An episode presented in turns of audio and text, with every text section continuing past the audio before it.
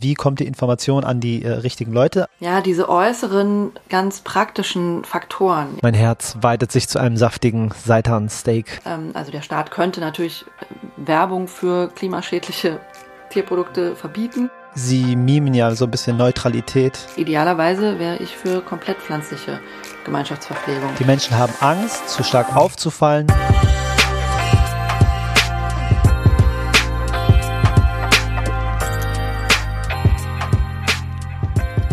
Der Staat muss sich viel stärker für eine Ernährungswende einsetzen. Dieses wichtige und richtige Zitat stammt aus dem dritten Teil unserer Serie mit Dr. Friederike Schmitz. Ja. Wir können es kaum abwarten. Es war wieder ein sehr, sehr interessantes Gespräch. Aber zunächst wollen wir euch begrüßen. Herzlich willkommen zurück bei Vegan Gesund mit Grund. Der Podcast. Sein Name ist Fabi. Und ihr Name ist Juju. Welcome back. Richtig schön, dass du am Start bist. Wir freuen uns, wir sind gut drauf. Es regnet in Strömen und wir strahlen über beide Wangen, weil wir lieben, was wir machen. Ich dachte, du sagst was zum Regen. Und die Welt wird schön beträufelt und darüber freuen wir uns auch. Ja, die Welt hat Durst und kriegt jetzt heute was zu trinken. Auf jeden Fall. Zumindest in Deutschland. Wir hoffen, dass es euch gut geht, dass ihr gut in den Januar gestartet seid und freuen uns nach wie vor wahnsinnig auf dieses neue Jahr. Uns geht es richtig gut miteinander, mit unseren Kindern und ich kann es kaum erwarten. Ich bin irgendwie richtig kribbelig. Was meinst du? Jetzt den Veganuary generell oder das ganze Jahr? Ja, ich sitze gerade an den Plänen für den Januar und für das ganze Jahr und wir haben ja so einen groben Jahresplan, was alles passieren wird, aber eben auch schon detaillierter, was noch im Januar, im Februar passieren wird und da bin ich einfach voller Vorfreude. Das ist schön zu hören. Ich auch. Ja. Fabi fährt morgen erstmal nach Düsseldorf. Ganz genau. Erzähl mal, was du da machst. Soll ich das erzählen? Ich habe es noch nie erzählt. Doch nochmal. Ich mache aktuell eine Weiterbildung zum Resilienztrainer und habe jetzt die nächsten Tage, also übers Wochenende, ein Seminar, 2 Tage. Und in der Woche darauf werde ich meine Prüfung abschließen und dann bin ich, wenn ich jetzt mal davon ausgehe, dass ich bestehe, zertifizierter Resilienztrainer, was mir sehr gut gefällt, da ich eh schon sehr resilient bin, mich da nochmal zu festigen und da richtig gute Informationen am Mann zu haben, freue ich mich über diesen Schritt, der jetzt auf mich zukommt. Ja, ich bin ein bisschen abgelenkt, ich kann mich manchmal so schwer konzentrieren auf andere Sachen, weil das immer so im Hinterkopf und im Vorderkopf schwirrt, aber ich freue mich drauf. Ja, ich freue mich auch extrem. Wenn wir ehrlich sind, hattest du nicht besonders viel Zeit, dich vorzubereiten und das wird jetzt eine sehr intensive Zeit, nochmal für dich, nachdem diese Online-Kurserstellung eine sehr intensive Zeit war, aber ich bin total stolz auf dich und ich freue mich da total drüber, für dich, aber auch für mich, also wer will da nicht einen resilienten Partner haben, das ist ja irgendwie Jackpot, es gibt so dermaßen viele cholerische Menschen da draußen und du hier mit deiner dann noch resilienteren Art, die du eh schon an den Tag legst, noch mehr Ruhe reinbringst und uns ja auch daran teilhaben lässt, wirklich ja von der kleinen 2-Jährigen bis zu mir. Es ist einfach eine wunderschöne Bereicherung und natürlich auch bis zu euch, weil Fabi das ja auch ausstrahlt und einfach ja auch mit in alle unsere Kanäle, YouTube, Instagram, Podcast, überall mit einfließen lässt. Wenn es geht, ja. Du strahlst es aus, finde ich. Also Danke. Ich freue mich drauf und drücke dir die Daumen. Dankeschön. Ja, das wird schon. Und ehrlich gesagt, wenn du bestehst, wäre es ein bisschen ein Wunder, weil mit so wenig Lernen. Eieiei. Ja, es gibt ja bestimmt Lerntechniken, die ich mir noch draufhauen kann, wie man in kurzer Zeit viel lernt. Ja, genau. Also man muss ja ehrlich sagen, dass du eigentlich den ganzen Dezember und Januar lernen wolltest und dann kam die spontane Idee mit dem Online-Kurs und es war plötzlich für nichts mehr Zeit. Tag und Nacht sind wirklich draufgegangen und du hast 0 gelernt, oder, in der Zeit? Das war ja nicht… Wir haben ja selbst Ching Chang Chong gemacht, wer mal duschen gehen kann, so ungefähr. Das stimmt, ich habe nicht gelernt, nee. Aber das macht ja nichts, weil ich habe ja davor gelernt und werde dann danach lernen. Also ja, ich glaube, wir drücken dir alle die Daumen und wenn es dann doch nicht klappen sollte und du verschieben musst, dann haben wir da auch Verständnis. Bitte mach dir nicht zu viel Druck. Ich mache mir gar keinen Druck. Ja, ich bin erstmal die nächsten 4 Tage hier alleine mit den Kindern. Wir freuen uns auch hier auf die Mädelszeit und gönnen dir das und freuen uns, dass du auch deine Familie sehen kannst. Yeah. Richtig schön. Diese sehr informative und sehr spannende Interview-Episode wird euch präsentiert von InnoNature, dem Nahrungsmittelhersteller und der Nahrungsmittelherstellungsfirma unseres Vertrauens. So sieht's aus. Selbst mit einer ausgewogenen veganen Ernährung können wir einfach nicht alle Nährstoffe zu 100% nur über die Ernährung abdecken. Und deswegen bin ich ganz doll froh, dass wir diesen wunderbaren, zuverlässigen Partner an unserer Seite haben, die alle unsere Werte vertreten. Und wenn auch ihr euch für das Thema Nahrungsergänzungsmittel interessiert oder auch Naturkosmetik, dann schaut doch gerne mal vorbei bei innonature.eu oder checkt den Link in unseren Shownotes und dort bekommt ihr mit Vegan Gesund 10% auf das gesamte Sortiment. Wir kriegen immer wieder Feedback, dass ihr euch über lange Folgen besonders freut. Deswegen lassen wir uns nicht lumpen und bringen auch in diese Interview-Podcast-Episode eine Bewertung mit rein. Fabi, schieß mal los. Ich bin 18 Jahre alt und lebe mittlerweile seit 4 Monaten vegan. Ich habe mit meinem Bruder, 22, gestartet und es war die beste Entscheidung unseres Lebens. Wow. Euer Podcast hat mir immer sehr geholfen und mir immer mehr meine Augen geöffnet. Wir wollen uns einfach mal bei euch bedanken. Also danke, dass ihr uns vor allem in der Anfangszeit unterstützt und uns das Gefühl, die Welt zu verändern können, gegeben habt. Ich würde sehr gerne bei eurem Online-Kurs teilnehmen. Wo kann ich mich denn anmelden? Liebe Grüße und alles Glück der Welt. Oh, wie schön. Mein Herz weitet sich zu einem saftigen Seitan-Steak. Total. Ich meine, wir sind ja jetzt auch schon echt alte Leute. Nein, aber ja, die 18 ist schon eine ganze Weile her und dass es einfach junge Menschen gibt, die sich sogar als Geschwister zusammentun und gemeinsam ihre Ernährung umstellen und das eben in so einer so aufregenden Lebensphase, wo gerade so vieles so wichtig ist und da zu sagen, ich beschäftige mich jetzt mit meiner Gesundheit, wo viele sich einfach die Birne wegsaufen, wenn man ehrlich ist. Absolut. Ist wunderschön und rührt uns wirklich zu Tränen und ich finde das richtig cool. Macht weiter so. Wir freuen uns sehr, dass ihr jetzt auch vegan seid und natürlich noch mit eurer jungen Energie in eurem langen Leben dann da so richtig durchstarten könnt. Das heißt, ich war 27, du bist jetzt 18. Richtig cool. Also du hast ja einfach ein längeres veganes Leben, als wir es haben und wir freuen uns für euch. Wahrscheinlich schon, ja. Und was mich auch total freut, ist, dass, obwohl sie jetzt schon seit 4 Monaten vegan ist, sie sagt, ich bin noch nicht ganz am Ende mit meiner Recherche, ich mache es, wenn dann richtig und nutze diese smarte Gelegenheit mit unserem Online-Kurs, sich mal kurz und knapp zu informieren, weil das Schöne ist, es sind zwar über 4 Stunden Videomaterial, aber man kann sich ja, wenn man sich erstmal eingeloggt hat mit seinen Zugangsdaten, ja dadurch forsten und jederzeit, weil man möchte, mal sagen, wie war das mit dem Selen oder was koche ich heute Abend, ich gehe zur Abendbrot-Rubrik oder ich gehe zur Frühstücksrubrik und schaue, was da für Rezepte gibt, für Inspiration, druck mir einfach als PDF mein Rezept aus und hab's dann für unterwegs mit dabei. Ich kann mich mit anderen Menschen verbinden. Es gibt diese aktive WhatsApp-Gruppe, in der wir jetzt schon unterwegs sind und uns wunderschön austauschen jeden Tag. Und nicht zuletzt hast du ja auch dann das goldene Ticket gekauft für unser Event im Frühjahr in Berlin. Mhm. Und das freut uns natürlich sehr. Und um die Frage zu beantworten, einfach auf unserer Webseite. vegangesundmitgrund.de. Von dort aus kommt man zu unserem Online-Kurs und noch im Januar gibt es ja das Angebot für nur 99 € statt 129. Also wir freuen uns sehr, dich begrüßen zu dürfen. Herzlich willkommen in der Gemeinschaft und für alle anderen, die jetzt auch Lust bekommen haben, schaut natürlich auch gern vorbei. Wir können es kaum erwarten, euch mit aufzunehmen und sind auch gespannt auf euer Feedback. Ganz genau, ein Blick in die Shownotes und da findet ihr alles, was ihr braucht. Unsere treuen Podcast-HörerInnen kennen sie schon. Dr. Friederike Schmitz ist eine wahnsinnig mutige und ja für die Community super hilfreiche Tierrechtsaktivistin, aber eben auch Philosophin und Doktorin. Und sie hat ein ganz, ganz tolles Buch geschrieben, Anders satt, wie der Ausstieg aus der Tierindustrie gelingt. Und wenn ihr möchtet, hört gerne nochmal die ersten Episoden, um so richtig reinzukommen. In dieser Episode widmen wir uns dem 6. Kapitel, Pflanzlich glücklich. Und dazu hat Fabi Friederike ein bisschen befragt und wir starten einfach direkt rein. Ja, voll.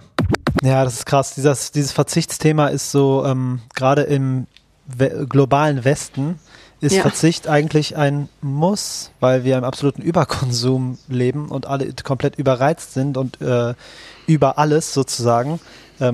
Deswegen kann man sich da ruhig mal verzichten, auch wenn das Wort so negativ behaftet ist. Ja. Wir können mit unserer Ernährung auch so schon pflanzlich glücklich sein, so wie dein nächstes Kapitel auch heißt, wo wir ein bisschen auch mal über die Rolle des Staates sprechen wollen. Der Staat möchte den BürgerInnen und Bürgern ja nicht vorschreiben, was sie essen. Diese Aussage ist ja ziemlich häufig gefallen von der Julia Klöckler und auch von dem Cem Özdemir. Sie mimen ja so ein bisschen Neutralität zu dem Thema und wollen sich da raushalten. Kannst du uns sagen, wie der Staat sich natürlich doch in die Ernährung der Bevölkerung einmischt? Ja, also auf ganz unterschiedliche Weise hat der Staat einen Einfluss. Also einmal natürlich durch Subventionen, Förderungen für die Landwirtschaft, von der eben auch ganz stark die Tierwirtschaft profitiert. Habe ich mal in einer Studie zusammengestellt, also mitgearbeitet an einer Studie, wo dann rauskam, dass über 13 Milliarden Euro pro Jahr an öffentlichen Geldern auf dem einen oder anderen Wege in die Tierwirtschaft fließen. Boah, sind nicht nur direkte Subventionen, es sind auch so entgangene Steuergelder, also zum Beispiel die vergünstigste Mehrwertsteuer auf Tierprodukte, ne, dass eben Fleisch, Wurst, Milch und so alle nur den niedrigen Mehrwertsteuersatz haben von 7% und nicht den hohen von 19%. Das ist eine Regelung mit Subventionscharakter, sagt auch das Umweltbundesamt. Und das sind so 5 Milliarden Euro pro Jahr, die quasi dadurch dem Staat verloren gehen. Die haben wir da also in der Studie zum Beispiel auch mit eingerechnet, aber auch natürlich ganz handfeste Subventionen, Stallbauförderung und die Flächenprämien von den EU-Subventionen, die natürlich auch in Futtermittelflächen fließen. Und ja, also da könnte man sehr viel ändern an den Förderungsbedingungen, aber auch ja ganz stark was, das ist ja eher die Produktionsseite, die da gefördert wird, also mit den Mehrwertsteuer ist auf der Konsumseite, aber auch andere Sachen auf der Konsumseite, also wofür ist eigentlich Werbung erlaubt oder wird gemacht. Also der Staat könnte natürlich Werbung für klimaschädliche Tierprodukte verbieten. Auch das ist, ne, dass er das nicht tut, ist ein Einfluss, würde ich sagen. Also er erlaubt das. Und er macht auch selber eigentlich Beschönigungen, zum Beispiel in eigenen Materialien, gibt ja auch lauter so Info und auch Schulmaterialien, auch von staatlichen Stellen, die typischerweise ziemlich verharmlosend, beschönigend sind. Und auch natürlich, was so in öffentlichen Kantinen passiert, ist ein Riesenhebel. Also dass an Schulen und Kindergärten und lauter anderen staatlichen Einrichtungen, öffentlichen Betrieben oder Behörden, die haben alle auch Kantinen. Und da ist natürlich nach wie vor das Fleisch und Tierprodukte so an der Tagesordnung und gehört zu den normalen Angeboten. Und auch das könnte man natürlich ändern und damit auch andere Normalitäten schaffen und eben ja, pflanzliche Ernährung viel attraktiver machen. Noch ganz ohne jetzt so Verbote zum Beispiel, ne? Also natürlich könnte der Staat auch Fleischproduktion und Konsum verbieten. Ja. Das ist, denke ich, auch so ein, quasi ein Schritt, der wahrscheinlich jetzt ad hoc nicht irgendwie durchsetzbar wäre. Wahrscheinlich schwierig, ja. Genau, aber das ist auch natürlich so ein bisschen so ein typisches Klischee, dass das irgendwie das Einzige ist, was man machen kann. Ne? Wenn man sagt, der Staat muss da irgendwie mehr tun, dann sagen Leute immer gleich, wie soll er jetzt Fleisch verbieten? Aber sozusagen vor dem Verbot ist eben ganz viel andere Arten von Beeinflussung, eben ja über die Preise, über die Angebote, über die Darstellung, Werbung, Kampagnen und so weiter. Ja. Und ja, da würde ich schon sagen, müsste der Staat sich eben viel, viel, viel, viel stärker für eine Ernährungswende einsetzen. Ja, das finden wir auch. Also kann ja auch mit einfach einer Reduktion anfangen, dann halt Information, also Bewusstsein schaffen, wie kommt die Information an die richtigen Leute, im Idealfall an die Kinder schon, damit sie von Grund auf verstehen und auch ein Verhältnis zu den Tieren aufbauen, sozusagen ein richtiges, dass sie es nicht von Anfang an als Essen sehen. Ja. Und du hast in deinem Buch auch was geschrieben, dass es ja auch mal ein Rauchverbot gab, was erstmal irgendwie Empörung ausgelöst hat. Aber jetzt mittlerweile, nach ein paar Jahrzehnten, ist es halt einfach verstanden worden, dass das wohl der bessere Weg ist, dass man im Flugzeug auch nicht rauchen sollte und sowas. Das sind ja auch dann Entwicklungen, die da mit der Zeit kommen würden, oder? Ja, voll. Das war sogar noch schneller, glaube ich, also ein paar Jahre eigentlich nur beim Rauchverbot, ne, dass das plötzlich normal ist. Ja, das zeigt sich oft, dass wenn dann auch Leute erstmal dagegen sind oder das so einen riesen Eingriff finden, aber sobald das dann auch eine gewisse Normalität erreicht, dann fällt das eigentlich niemandem mehr auf oder man kann es sich kaum noch anders vorstellen. Ja, also das ist beim Rauchen ja eigentlich schon so gegangen. Also jetzt die Idee, dass man irgendwie in Schulen oder Unis, als ich studiert habe, da hat man auch noch in der Uni geraucht irgendwie. Also nicht in den Hörsälen, aber so auf den Fluren überall. Ja. Und das war halt irgendwie auch undenkbar. Ja, und genauso kann es, glaube ich, auch sich so eine Einstellung dem gegenüber, was so ein normales Essen ist, total schnell verändern. Hoffe ich. Ja, glaube ich auch. Ja, die Ernährungswende hat so viele mögliche Wege. Der Wissenschaftliche Beirat für Agrarpolitik und Ernährung schlägt vor, die DGE-Standards in der gesamten öffentlich finanzierten Gemeinschaftsverpflegung umzusetzen. Das würde ja dann sozusagen alles betreffen, Schulen, Kitas, Kantinen, so wie eben erwähnt. Wie realistisch wäre so ein Vorhaben in deinen Augen? Ja, schon realistisch. Also es gibt ein paar Bundesländer, wo auch die DGE, also Deutsche Gesellschaft für Ernährungsempfehlungen, schon verpflichtend sind für Schulen. Und das sollte man in allen so machen. Das ist nicht unbedingt vom quasi auf Bundesebene zu entscheiden. Das müssen dann teilweise auch die Länder entscheiden. Aber das hätte auf jeden Fall schon massive Effekte. Also zum Beispiel sagt ja die DGE mittlerweile schon für Schulen, dass es da maximal einmal die Woche Fleisch geben soll. Also das ist schon echt, auch im Vergleich zu dem, was noch so normal und üblich an Schulen ist, schon ziemlich gut. Aber letztlich muss es natürlich noch viel weiter gehen. Also dann müssen auch diese DGE-Empfehlungen nochmal überarbeitet werden, auch im Hinblick auf Klimaschutz. Weil dann ist eben auch das, was die noch erlauben, noch viel zu viel, auch um mit den planetaren Grenzen vereinbar zu sein. Zum Beispiel muss es ja viel weiter runtergehen und idealerweise wäre ich für komplett pflanzliche Gemeinschaftsverpflegung. Und das, ja, also realistisch ist immer so eine Sache, ne? Also es hängt eben so davon ab, wer sich dafür einsetzt, wie stark. Und also da passiert schon einiges auch. Also immer mehr Mensen zum Beispiel jetzt an Unis, für die ist, ne, die ist von der Zielgruppe vielleicht noch einfacher als jetzt so Behördenkantinen. Also Studierende sind ja so ein bisschen offener vielleicht noch, auch vom Alter her. Aber da passiert schon einiges. Also da ging ja auch letztes oder vorletztes Jahr auch einmal groß durch die Medien, dass es an den Berliner Mensen fast kein Fleisch mehr gibt. Das sind nur noch ein paar Prozent Fleisch gibt's da. Das ist ein bisschen verzerrt auch wieder dargestellt, weil es dann nur noch ein paar Prozent von allen einzelnen Gerichten quasi, die es gibt. Aber da sind dann auch wieder alle Desserts und alle Salatoptionen und so weiter mit drin. Also man kann schon fast jeden Tag noch ein Fleischgericht essen, bis auf einen Tag, glaube ich. Aber trotzdem, also da gibt es einfach sehr, sehr viel attraktive vegane Angebote. Und auch andere Mensen stellen sich da mit auch Hinblick auf Klimaschutz schon entsprechend um. Und ja, also ich glaube, da ist viel möglich, wenn es so von unten und oben gleichzeitig kommt. Also es müssen Leute von unten einfordern. Es gibt ja auch Initiativen, vegane Mensa und so, und auch SchülerInnen können sich an ihren Schulen dafür einsetzen.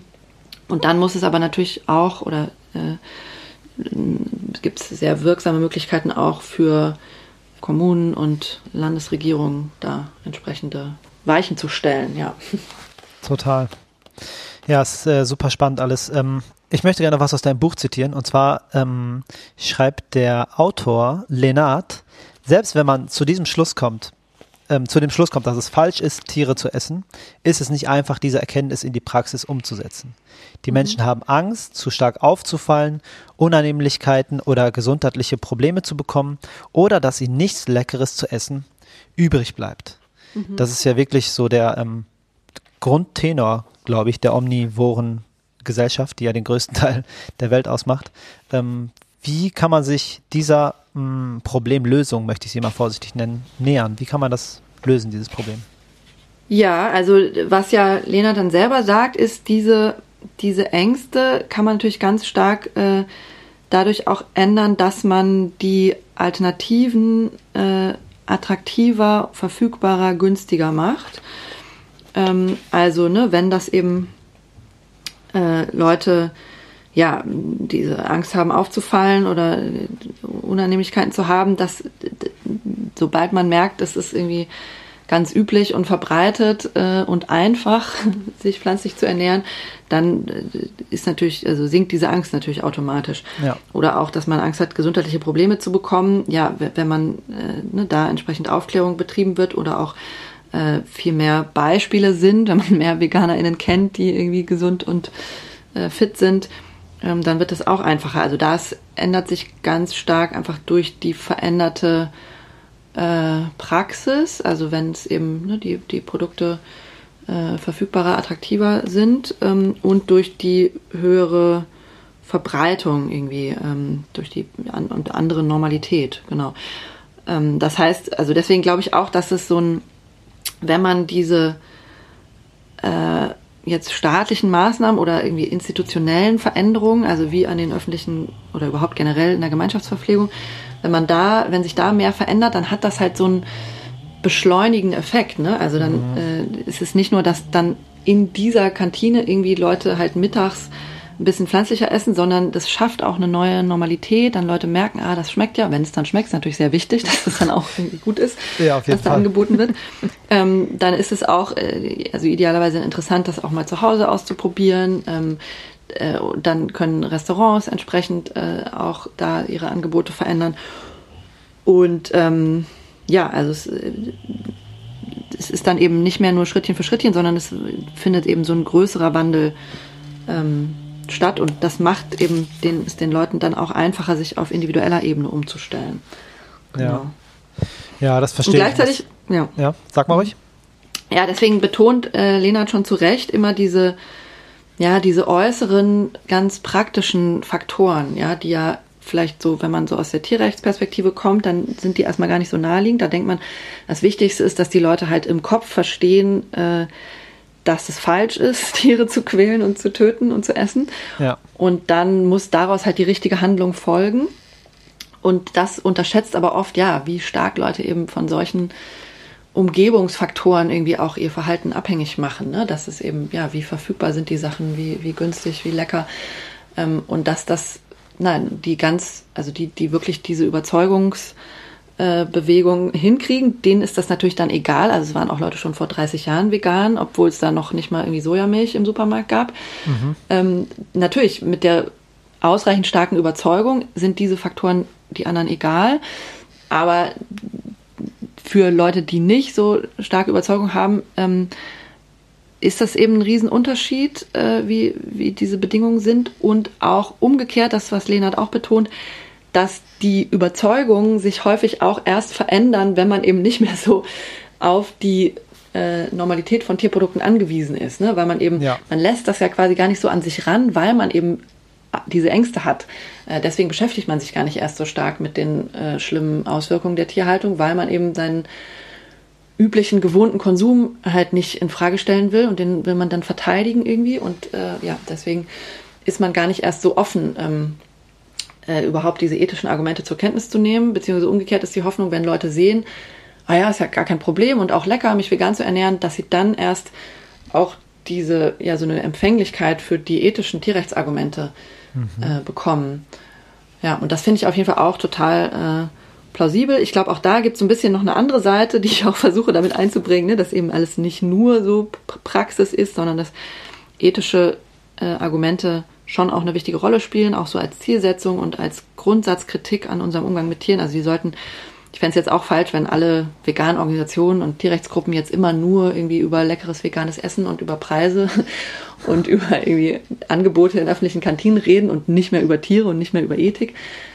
Genau, aber das sagt Lena letztlich selber auch nicht. Aber das finde ich so eine wichtige Ergänzung immer noch, dass man diese ethische Sicht und die andere Perspektive auf Tiere eben auch immer mit einbringt. Ja. Total, ja.